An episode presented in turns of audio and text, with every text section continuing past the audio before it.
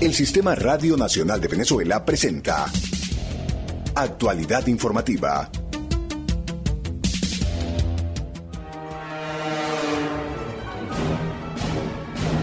Magnicidio frustrado.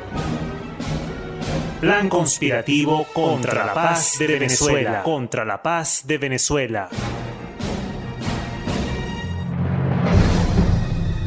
El pasado 4 de agosto de 2018 el gobierno bolivariano fue objeto del ataque de mayor contundencia. Intento de magnicidio en la persona del presidente Nicolás Maduro Moros. Tenemos las pruebas, no estamos hablando en el aire, estamos hablando con pruebas en las manos, con grabaciones, con videos originales, fotos originales que ellos mismos se tomaron con sus celulares y que tenemos que compartir porque el país necesita conocer toda la verdad, cada elemento encontrado en los teléfonos celulares, los planes, sus conversaciones, las fotos, dónde comieron, dónde durmieron, quién financió, quién pagó, etcétera, etcétera. Ya son varias las amenazas contra el pueblo y la democracia, las cuales ha superado el gobierno bolivariano a lo largo del tiempo. Y es el proyecto imperial, es el proyecto del imperio yanqui, lograr la hegemonía mundial. Y desde ya llamo a la Fuerza Armada a estar alerta, al pueblo venezolano a estar alerta, porque nosotros no vamos a permitir que el imperio yanqui y sus lacayos aquí desestabilicen a Venezuela.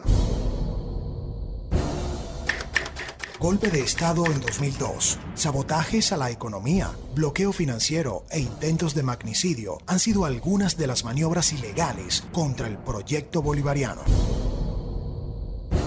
En este intento de magnicidio que fue frustrado por la intervención de las autoridades y el poder popular, quedó en evidencia la actuación de políticos de la derecha venezolana.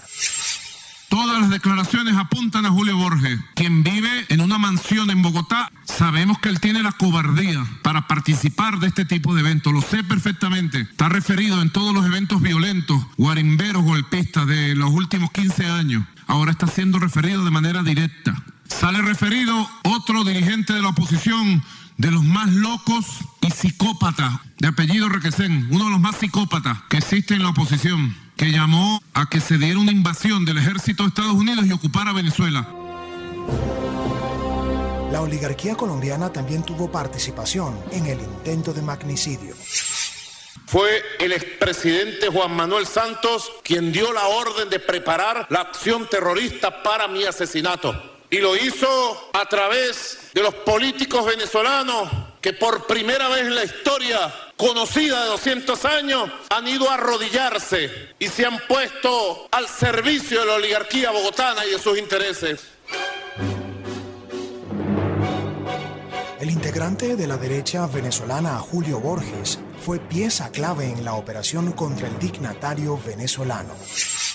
Y es precisamente la llave de alianza más cercana del expresidente Juan Manuel Santos a quien encargan de preparar la logística del asesinato. Es el señor Julio Borges quien recibe la orden, los recursos, la logística, el apoyo y el plan. Es quien asume la responsabilidad ante la historia de asesinar al presidente Nicolás Maduro.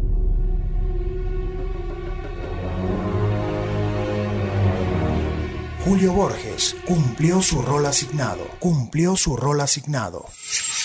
Confiesan que tuvieron problemas para el ingreso de los drones de Colombia a Venezuela. Julio Borges personalmente se activa para garantizar, rescatar los drones con los explosivos y luego influir para que los drones con los explosivos ingresaran a territorio venezolano. Es una de las misiones que cumple personalmente Julio Borges. El plan terrorista fue preparado como una operación de gran alcance. Sabían que en este tipo de eventos asisten todas las altas autoridades y se pretendía descabezar completamente a un país de autoridades civiles, políticas y militares y cometer una gran masacre. Estaban buscando eliminar la paz de un país. El estudio y la planificación de lo que en principio los terroristas implicados coordinaron como un magnicidio tuvo un modo de operación a través de dos drones que al detonar afectarían la vida del presidente y sus acompañantes. Comandante William Fariñas, expiloto de la aviación venezolana. Los pilotos de los drones en un entrenamiento tienen una consola que está ahí al frente, que utilizan las cámaras fotográficas para la navegación, inclusive tiene que dar entre edificios. Pilotear un dron no es nada fácil como la gente lo cree. Aparte de eso hay una alta tecnología desde el punto de vista aeronáutico que se maneja, no solo la velocidad, la altitud, la navegación, los estilos de navegación, la presencia de posicionamiento global satelital como el GPS. Hay una serie de alta tecnología que se maneja para ser operario del dron. Normalmente los operarios del dron son hombres jóvenes porque tienen mayores capacidades y eso es una naturaleza. El dron en su sofisticación no solo requiere de operar con frecuencias radioeléctricas y telemáticas que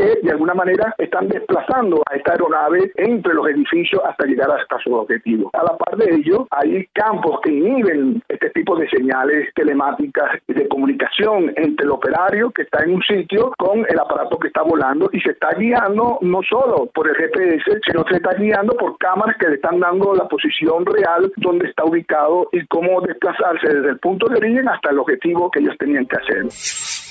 Este dron recorrió desde el centro empresarial Cipreses, que queda precisamente al frente del Teatro Nacional, al frente de la iglesia de Santa Teresa, donde se rinden homenajes al Nazareno toda la Semana Santa. Es levantado desde el piso 10 por un grupo de estos terroristas entrenados en Colombia, en el norte de Santander, en la población de Chinácota, como lo han declarado ellos y lo han reconocido, y forma parte del expediente. Los sistemas de seguridad especial se activaron. El dron es perturbado por los equipos tecnológicos que usamos, medidas de seguridad que se practican, se llaman inhibidores, que tenemos muy modernos, inhibidores muy modernos porque tenemos un buen equipo de seguridad del más alto nivel. Y el dron que entra a la avenida Bolívar es inhibido por los equipos tecnológicos de la Casa Militar Presidencial. Paralelamente, hay un segundo dron que es levantado por el grupo número uno de asesinos a sueldo. La destacada labor del poder popular organizado, siempre atento ante cualquier situación irregular y en defensa de la revolución bolivariana, fue fundamental y protagonista en la captura de los involucrados en el magnicidio en grado de frustración. Porque un grupo de venezolanas y venezolanos, mientras se desarrollaba el acto, vieron la actitud extraña de unas camionetas que llegaron, desde donde se bajaron unos individuos extraños y pusieron unos drones en funcionamiento. Cuando esas mujeres, a las cuales les doy mi agradecimiento, y esas personas se dieron cuenta de las explosiones ocurridas en la avenida Bolívar, en tiempo récord procedieron a capturar ellos, unas mujeres solas, con el acompañamiento de un hombre, procedieron a la captura del primer grupo de terroristas que levantó el dron desde la esquina de Curamichate, que se desorientó y estalló estrellado frente al piso 1 del edificio Don Eduardo.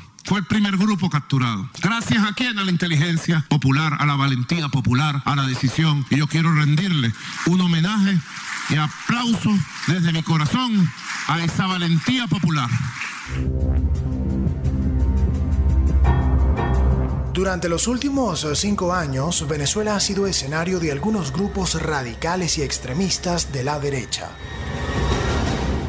Esto, con matices nunca experimentados en nuestro país, de allí que el vicepresidente de Comunicación, Turismo y Cultura, Jorge Rodríguez, explicó hemos venido experimentando en Venezuela ya desde el año 2014, 2015, 2016, 2017 y tiene su corolario máximo en el magnicidio en grado de frustración del pasado 4 de agosto, un proceso que no podemos calificar sino de colombianización de la práctica política de los factores de la extrema derecha en Venezuela. La planificación de asesinato, la violencia extrema, la quema de personas vivas por su color de piel o por su ideología política y en última instancia el entrenamiento de grupos precisamente en territorio colombiano para perpetrar el más espantoso de los hechos, como es el caso del el magnicidio en grado de frustración.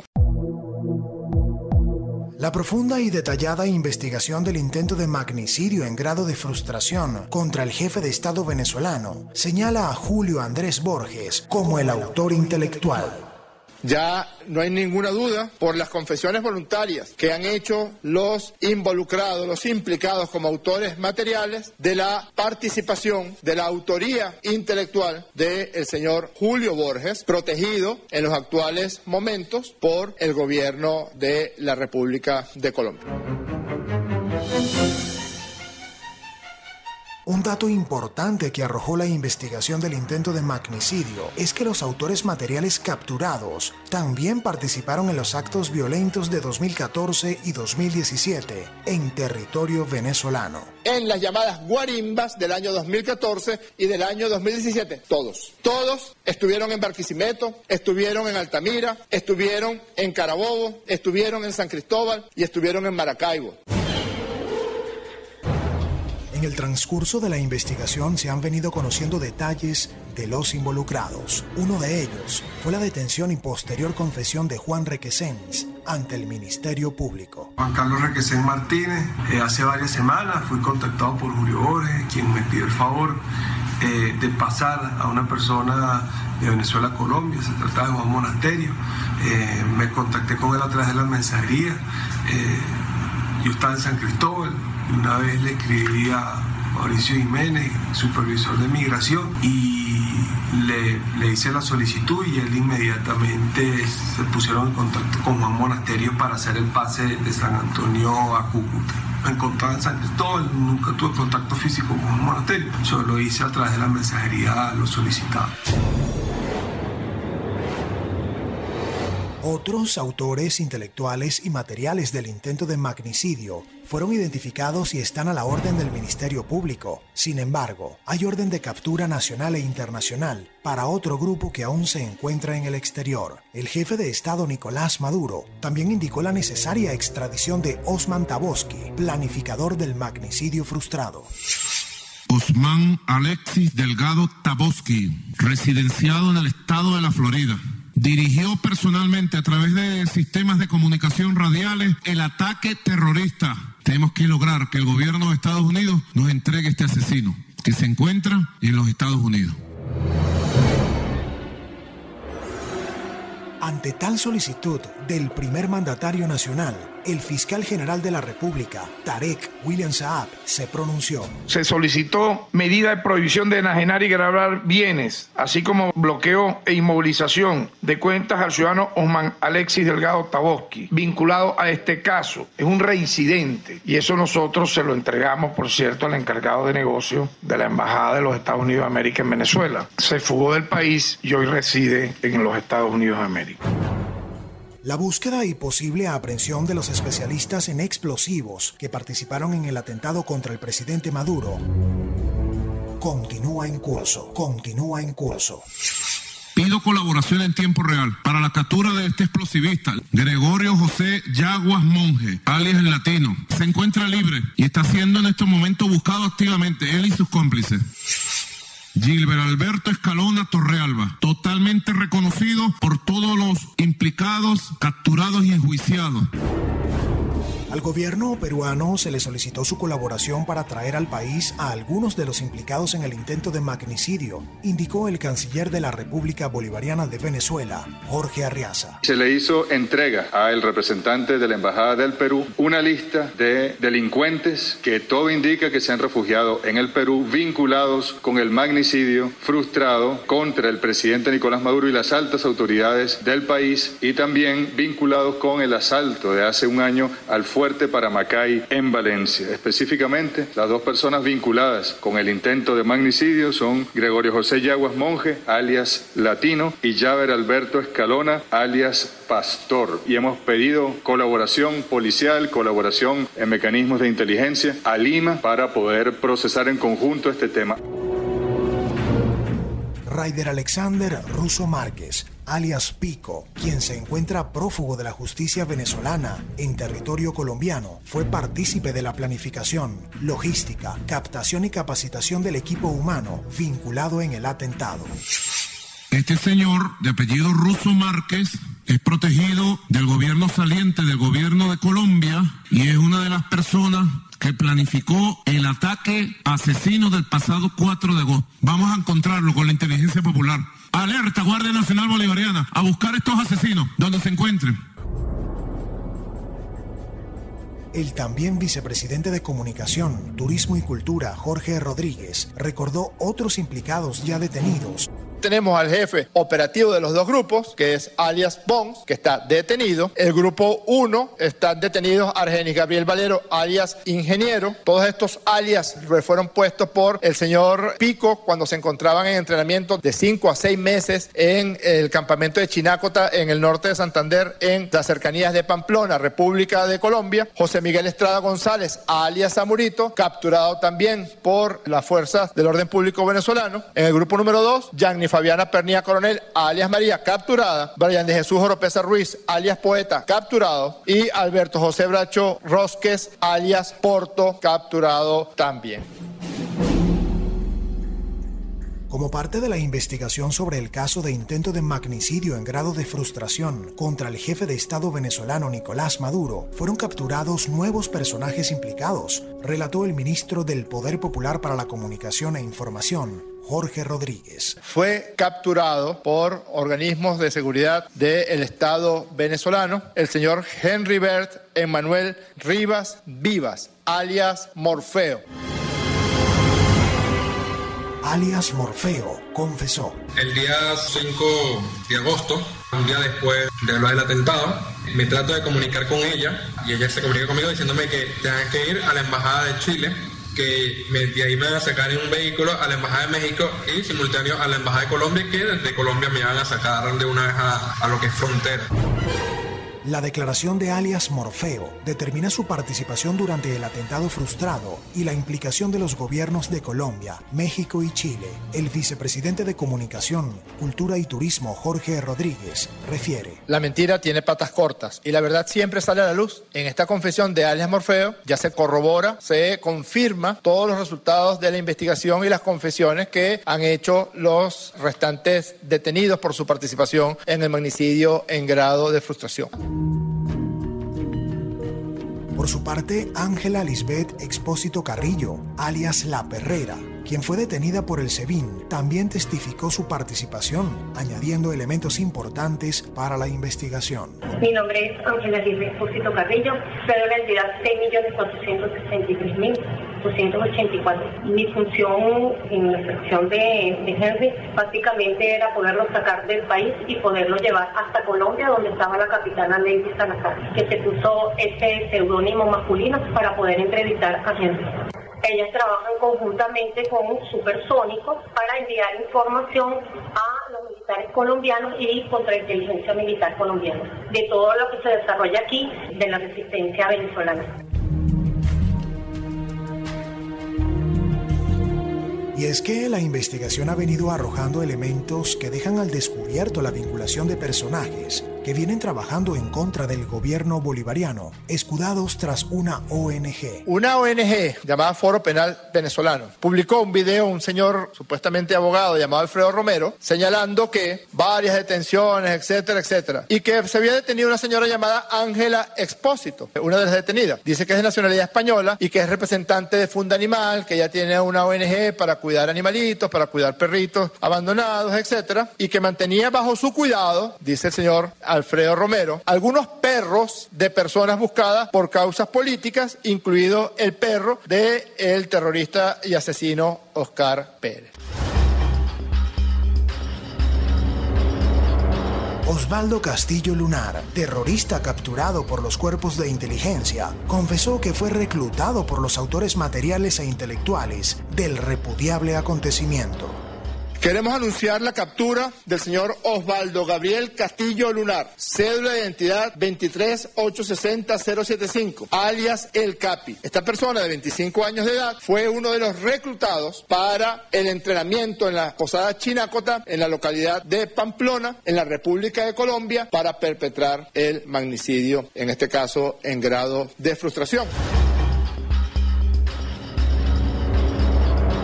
Otro de los aprendidos apodado El Capo acusó al propio Julio Borges de ser el financista de dicha operación.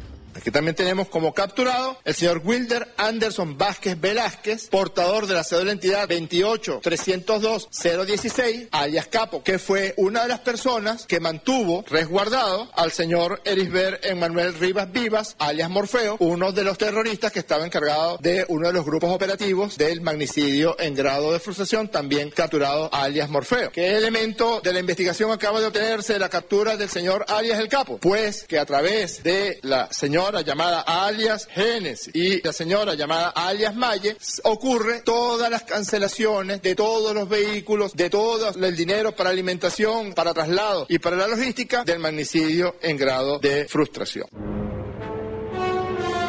Para el vicepresidente de Comunicación, Cultura y Turismo, Jorge Rodríguez, es necesario y obligatorio que las autoridades colombianas reflexionen y se autointerroguen acerca de los entrenamientos terroristas que se realizan en su país. Una pregunta interesante que deben contestar las autoridades colombianas es, ¿no sabían que durante seis meses un grupo terrorista se estuvo entrenando en una posada allá en la localidad de Chinácota para perpetrar el homicidio del presidente de la República Bolivariana de Venezuela? Incluso el hecho de que los drones pasaron una vez por la frontera hasta Venezuela y luego fueron retenidos y se devolvieron cuando intentaron ser ingresados por vía aérea y luego volvieron a reingresar por vía terrestre. No sabían. Obviamente sí, porque el señor Arias Morfeo señala que se entrevistó con el jefe de migración de la República de Colombia y que les permitió el paso sin absolutamente ninguna presentación de documento legal que permitiera acreditarlo como persona que estaba transeúnte en la República de Colombia. up.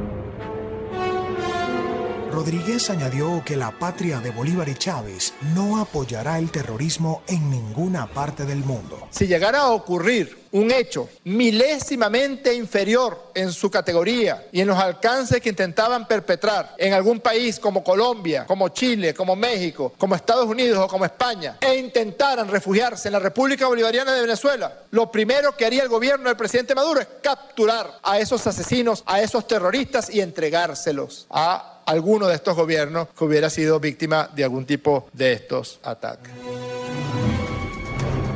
Las muestras de apoyo internacional para con el primer mandatario nacional, Nicolás Maduro Moros, y demás autoridades del Estado venezolano han estado presentes. Jorge Arriaza, ministro del Poder Popular para Relaciones Exteriores. Tenemos que decirlo, las manifestaciones de solidaridad y de apoyo al presidente Maduro, al gobierno bolivariano y a sus autoridades han sido prácticamente una avalancha. No paran de llegar, no paran personalidades, partidos políticos políticos, gobiernos, movimientos sociales, de expresarse a través de redes sociales, de expresarse a través de comunicados oficiales y el presidente Maduro y el Estado venezolano estamos realmente agradecidos por esas manifestaciones de solidaridad. Nuestro agradecimiento sincero el llamado enérgico a la paz y a no permitir que el terrorismo extranjero se apropie del acontecer bolivariano es una de las líneas de acción luego de este escenario de magnicidio frustrado. No podemos dejar que la plaga del sicariato, del asesinato político, nos venga de Colombia y se instale en Venezuela. Señores oficiales, compatriotas que me escuchan, no podemos dejar que esa plaga se instale en Venezuela. No, Venezuela merece transitar en paz, con las diferencias, dificultades que tengamos, pero en paz, con respeto entre nosotros. Más allá de la palabra, del debate político, de la diatriba, respeto al oponente, respeto al adversario, respeto a su vida, respeto a sus derechos, respeto a la libertad, respeto Grabación, edición y montaje, Samuel Vierma. Título, José Rodríguez. Realización, Unidad de Producción e Investigación. Narró para ustedes, Gerardo Andrés Flores.